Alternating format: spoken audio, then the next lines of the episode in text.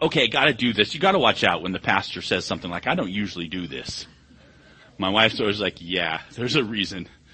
But I'll tell you what, I was watching the game last night. I was supposed to be working on my sermon, confession. But the Final Four was on. It was Gonzaga who was playing UCLA. I, if you're baseball, baseball? Thank you, basketball. If you're a basketball fan, you might not know, but it was amazing. The last seconds, okay? And the other team had, so, so like three seconds left, this, one of the Gonzaga kids, I call them kids because now they're less than half my age, and they grab the ball and they run to half court and he just heaves it up and it banks through the hoop to win the game for Gonzaga. Yeah, that's what I'm getting at. The whole stadium erupted. It was like, woohoo! And it's like everybody all together and everybody's, it's like the whole team swamped him. It was like amazing. Ah. Oh. You guys, the tomb was empty. Okay, I need this. This is the thing I don't usually do, but we're gonna do it. I, I need a Yahoo. All together. One, two, three. Yahoo! I, one more. Hallelujah. Hallelujah. Wow. If I'm in Africa, I mean, we, we, we, man, people start to just jump up and down and they, they're so excited. And I feel like sometimes we're excited, but we show our excitement by singing, How great thou art. And he is great, don't get me wrong, it's an awesome song. But, oh, this is the day that we rejoice. It's that, and you know, every single part of it is just fantastic. You know, and, and, and, we could take any piece, and we've taken in previous years a bunch of pieces, right, where it's the women who come to the tomb first, the women, the lowest in society. And Jesus shows them first, gives them the testimony of the empty tomb. It could be when Mary runs and sees Jesus. You know, she thought he was the gardener because he still looks so humble and lowly. That's our Savior. He's awesome. It could be on the road to Emmaus when he goes to the disciples there in Luke 24 and, and he talks to them and he shows them how the Old Testament is all about him. The scriptures are about our Savior who rose from the dead. It could be about doubting Thomas, doubting no more. Because Jesus appeared to him and says, touch it, Thomas. These scars on my hand. It could be about Peter, Peter who, you know, he swore to Jesus with all of his heart that he would never leave him, and then there he did. And yet Jesus Christ, the Son of God, came after him. Just amazing. This is our Savior. This is the one who's for you. This is the one who loves you. This is what we, we gather around and, and, and, and, and yeah. So it's, these aren't these flowers, which by the way, thanks the people who have done our flowers and our stuff, and we've got a fun plant to give away. That's great. It's not a funeral service. Right? We do flowers for funerals. It's a he's alive service because he is. So I just warm hearts. We I, and and as we do that, I've chosen today to rewind, to take a little slice from Jesus on the cross but it's gotta be with full knowledge and wonder and we know what happens. He's alive. Because you know what? Jesus didn't die alone. He went to the cross alone. But he died with two other people, right? Two criminals. Our Savior died a criminal. Pretty amazing. And in light of the empty tomb, I want us to think about them together on this resurrection day because I think there's this little nugget there that just warms my heart and I hope it warms yours today. And it's about the reality of Jesus being with you. Let me show you. So if you have your Bibles and want to look, we're in Luke chapter 23. We're going to look at just 10 verses there. It's a fun little passage. I'll put it on the screen. But here it goes. Luke chapter 23. We're going to pick it up in verse 39. It says this. Says one of the criminals who were, hanged rallied. I actually want to back it up. We back it up just a little bit. That's too soon. I don't like that. I want to do this earlier. I'm just going to read. It says, two others, it says in verse 32, who were criminals, were led away to be put to death with Jesus. And when they came to the place that was called the skull, that's Golgotha, you know, and there they crucified Jesus and the criminals together. One on his left, one on his right. Jesus said, Father, forgive them, for they know not what they do. we know, right? They really don't know. They're crucifying the king of heaven and he's not going to stay in the grave. He's going to rise from the dead. And they cast lots to divide his garments and the people stood by and watching, but the rulers scoffed at him saying he saved others. Let him save himself if he's the Christ. His chosen one. The soldiers also mocked him, coming off and offering him sour wine and saying, if you're the king of the Jews, save yourself. There's an inscription above him saying, this is the king of the Jews. He is the king. The most wonderful truth you could ever really know is said right there that we aren't there yet where I want to go, but I want to build up to it so you see it rightly. These three dying men and each of them say something. I think on purpose. Profound, a protest and admission, and finally, finally a promise. So that, that's, this is the verse that we're getting to. It first starting with it sort of a dying man's challenge, if you will. I think sometimes our challenge to God too, a protest. This is the verse. One of the criminals who were hanged.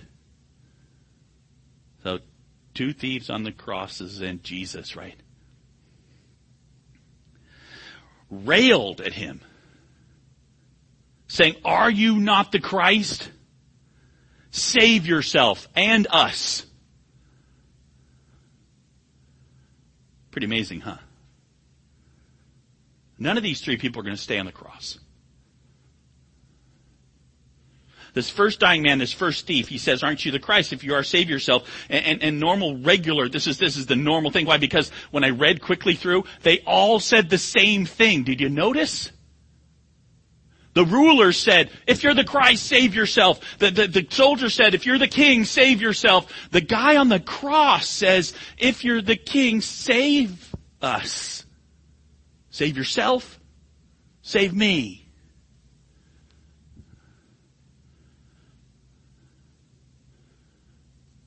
All of them are saying the same thing.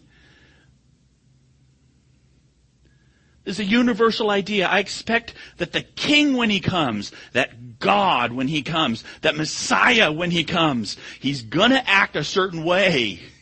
Oh. What way? He's gonna act in power. He's going to blast away his enemies, sinners and bad people. He's going to take control. He's going to establish strength justice. He's going to establish the lines of what I think justice is. What do I think justice is? Fairness. Particularly in association with me. Is there someone who's evil? God's going to destroy them. Because I'm good. Save, Jesus. Save me too. I'm with you. I'm the good guy. These evil Romans over here.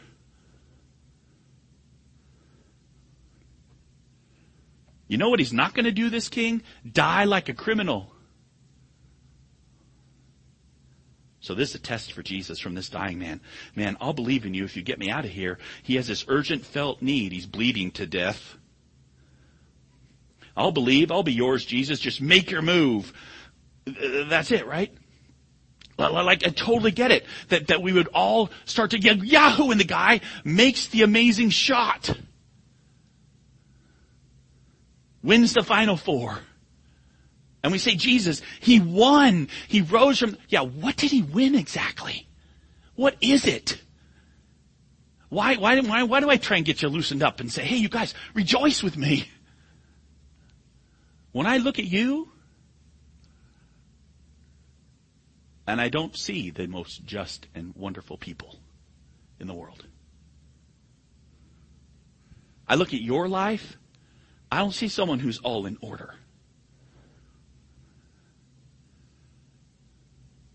So I think, well, I get a hero and, and, and, think, well, I'll get a hero. This is how I'll know that this is the hero. He'll do what I think is best. He'll agree with me about what the right settings are in this societal, like, discussion we're having about ethics and truth and justice. He'll, he'll, he'll go my way. The entire world caught up in this, you know. I know what needs to happen and if you'll agree with me, and then I'll follow you. That's what the first guy says. This is really actually not a test for God. It's sort of a test for a supernatural personal assistant. I think for a lot of us, that's kind of what I I really treat God like He's my supernatural personal assistant. Lord, I'm hurting. Please, Lord, I'd like to feel better. Lord, life's not going like I'd like it to go. Lord, would you please make it go like it should go? Father, I, I, I, I need to get to there and I will serve you. I did this. This is to my shame. So I'm talking about me. I would sit down in my medical exams. I was taking a medical exam to get the, me- going, Lord, I will be the best doctor for you there's ever been. Just get me through the next four hours. It might have been six hours. I don't know. It's crazy. Right? Like what I really need is a supernatural personal assistant who will get me what I need. And so we put God in this box of what we think he ought to be. We all do it, honestly. Entire world's caught up in this idea that God's going to come and establish political power, religious holiness, destructive strength against evil. We, we read our Bibles and interpret it a certain way so that we can say, well, with my lens on, I think, well, this is what God's going to do. And, and, and, I, and I, I think that's true and I'm acting like this guy, telling Jesus, get off the cross, man. Get to work. But we're looking back, right? You and I, we're looking back. We know it's not true. We know Jesus is actually not going to make a single move. He's going to die and go down to the grave and rise again. There's something different going on. That's why I like the second guy. Second guy, there's another thing in admission. Here comes number two. These three dying men on a cross. Here comes number two in verse 40. Because the second thief, by the way, I say thief, but it doesn't mean they stole jewels or something or bread. They were insurrectionists. They were really meant to die. They weren't unjustly dying or something. They, they're, they're condemned. The other thief rebuked him saying, do you not fear God since you are under the same sentence of condemnation? Who do you think you are? says the guy. We indeed justly, for we are receiving the due reward for our deeds. But this man's done nothing wrong. And he said, and, and, and he said, and he said, Jesus, remember me when you come into your kingdom. This is amazing. To recognize the difference between God as a means and God as an end. Two men, both in felt need, they're both dying, they both turn to God, to Jesus on the cross. The first guy does what all the religious people are doing, prove, prove it to me, and, and, and, and be benefit to me, and, and then I'll follow you. I'll be with you if you get me out of this trouble. The second guy, I deserve the trouble. I sure like that you would know me.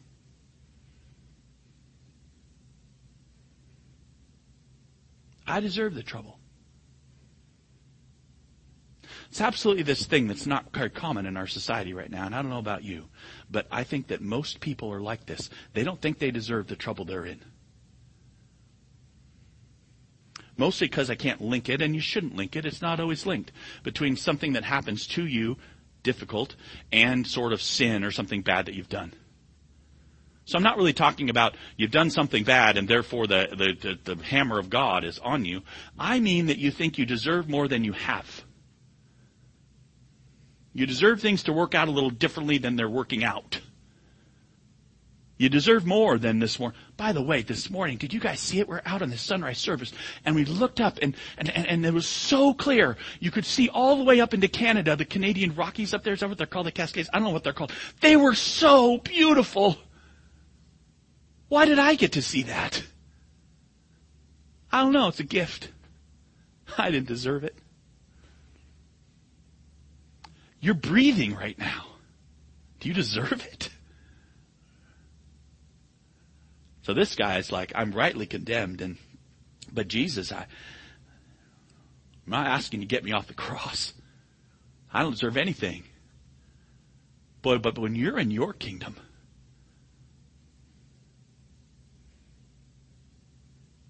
this is a supernatural word to remember me in your kingdom. It's not a statement of worthiness. It's not a demand. It's a remarkable thing. You're, you're not really able to come to Jesus, I, I don't think, unless you're willing to admit even your good deeds have been done to save yourself. You don't come to Jesus with a resume. There isn't anyone alive who doesn't have a hint of self-preservation, of self-orientation, of self-interest in good deeds that they do. And even my good deeds, they've been ways of sort of using God as a means to an end. It was a big deal. I don't know if you remember a couple, uh, about 10 years ago now. It's called the prayer of Jabez. Like we, we pigeonhole some of these things or, I don't know, when you round hole it, round file? Some of these books because that was a book that said, hey, if you pray this prayer, then you get to expand your territory because you're using God to get more territory. Or a book called The Treasure Principle. You ever hear about that? Treasure Principle that basically said the same sort of thing. You know, if you give to God, He's gonna mix it up, double it up, give it ten times over and give it back to you. Okay, where does my little mercenary little heart go? I got a buck, I could get ten. I got a hundred, I could get a thousand dude, I'm in. God is a means to an end. But what if he's not?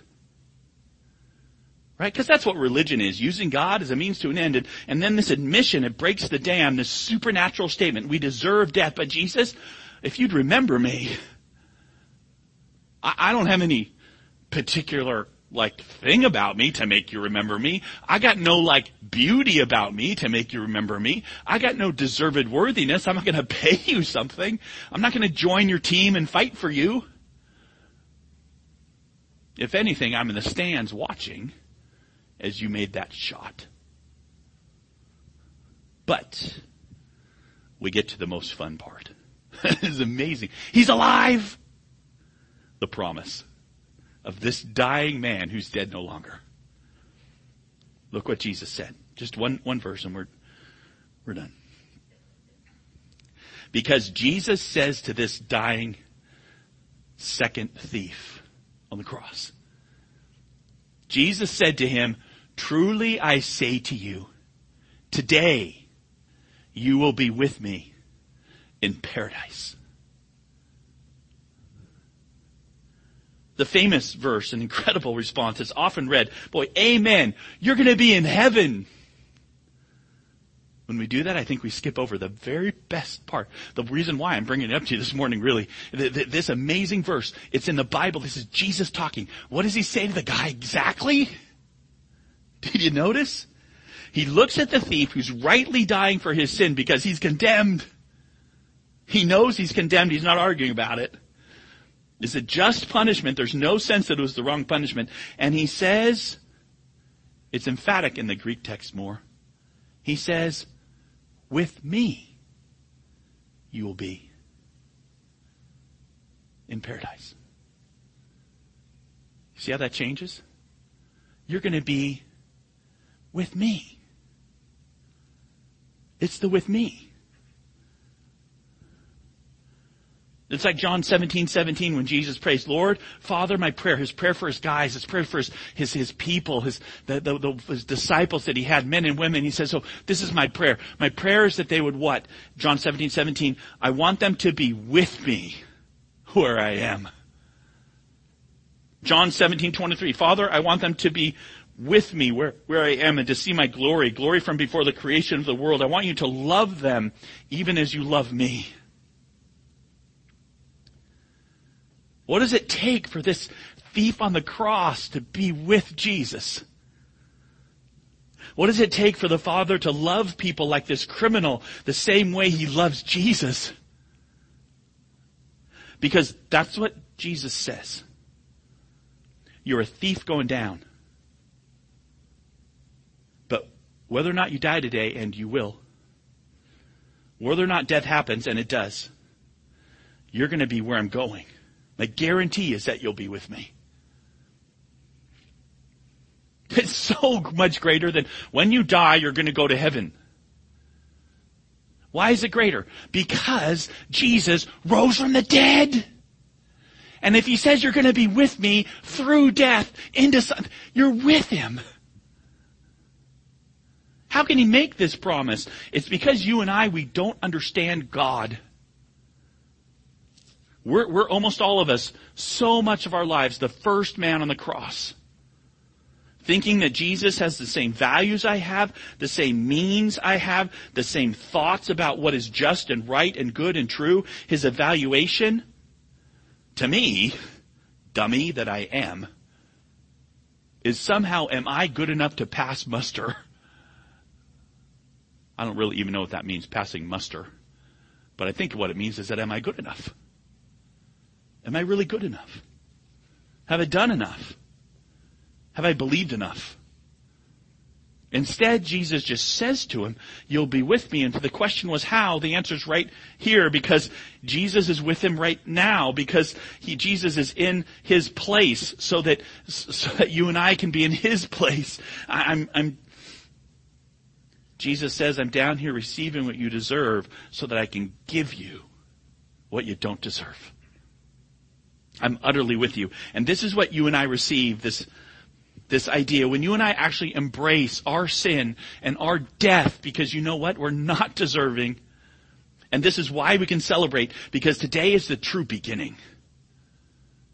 Not of a turned over leaf towards better living, but to actual life itself.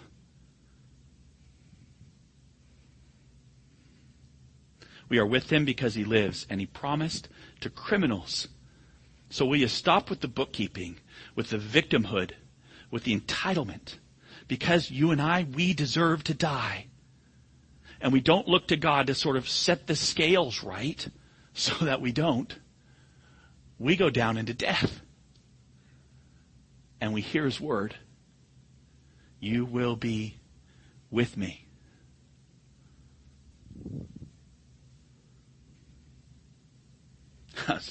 We were awake last night. I was going to tell this, but I guess we were we're going on a trip. It, it it requires that you take a COVID test. It's one of those things where you take a COVID test, and if you're positive, then you get to stay home. But if you're negative, then you can get on the plane, kind of idea. I'll tell you what, we didn't sleep well last night. You know, we're checking little app where the little results come in to see. It's like 4 a.m. There's a little ding. How do I know it's 4 a.m.? Because we were awake. And it says, oh, you were clear. okay, now I can get to sleep. The test, right? Did I, did I pass the test? So much anxiety, so much wonder, so much, I really want that, but am I really, and, and, and don't, don't miss that we rejoice today because the little green mark is there. There is a test. What's the test? Did Jesus die for you? And the answer is, the tomb was empty. You did. And, and, and, and all the worrying that I do and all the anxiety that I do and all the wonder that I, all the, man, am I good enough or, or am I really loving enough? No, no, no, no, no, no, no. It's right here. Your assurance, your surety is the promise of God that it's true. He is our yes and amen. So we look to Him to rescue in a way that's underneath our thought, that's different than we think, that's not the way we would do it. Because He came and He died. And then He rose again. The Bible says, Blessed be the God and Father of our Lord Jesus Christ. He's our Lord because according to his great mercy, he has, he, he has caused us to be born again to a living hope. How? Through the resurrection of Jesus from the dead. The tomb's empty. He did it. Ah, no, I didn't do. I'm like, I don't, Lord, remember me. Yes, I'll be with you. This is the event of the universe. Don't get caught up in the others, in anxiety or worry or doubt or shame because we're all thinking about the wrong stuff. We're not seeing this reality. In fact, it was Martyn Lloyd-Jones, great British preacher. I think he was a doctor, so I like him. But he said this. He said he would ask people, are you a Christian? And if they said, I'm trying, then he knew they didn't understand. There's no hint of I'm trying, I ought to be a better person, but rather there's Jesus. Are you a Christian? Yes. The tomb was empty. Everything he said is true. God became a man and died on a cross, and his words on his lips are that you'll be with him. And then he rose from the dead, and he has the power and he has the authority. It's not just sometimes the authority we want to see, because that's not us being under God. oh, our self-doubt can consume us. We need to see that he sees us with him. Let me give you one more verse and then we'll close. Ephesians 2 says this, that even when we were dead in our trespasses, he made us alive together, look, with him, with Jesus. By grace you've been saved and raised us up with him and seated us with him in the heavenly places in Christ. It's past tense. He's done it. It's finished. It worked. The tomb was empty. Tim Keller said this once. I like this illustration. He said, if you're a billionaire and you've gotten to have in your pocket three ten dollar bills and you take a cab and you take a cab to your trip and you go and it's, it's a six dollar fare so you give them a ten and you tell them to keep the change because you're a billionaire it doesn't matter that much and then as you go away later that afternoon you reach down into your pocket and you realize you only have one ten dollar bill left oh no do you trace down the cab to see if it fell out in the back seat do you run back to the intersection where you were to see when you pulled your hand out, one of them fell on the street. Maybe that 10 bucks is still lying around. Or do you say, wait a minute, I'm a billionaire. I've got the greatest gift ever. I'm rejoicing today and, and I can because my perspective is such that I've been given the best thing that could ever be given. What's that? The tomb was empty. Jesus Christ rose from the dead for you. He said you'll be with him forever. And all this stuff and all the anxieties and all the things, uh, we have them still because we're, we're dumb. But at least when we're thinking about it, we can think, we're dumb. And we come back to the cross and say, you know what? We've got it all. He arose. He's alive. And by His promise, by His gift, we are with Him. We trust Him. We, we're not by trying, but by receiving, just trusting that His word is true. His saving is true. It didn't look like much as He died on a cross as a criminal, but His promises were to remember us in His kingdom. And He does. Has he ever broken a single word? Our Savior. No, he has not. Happy Easter. He's risen. Let's pray.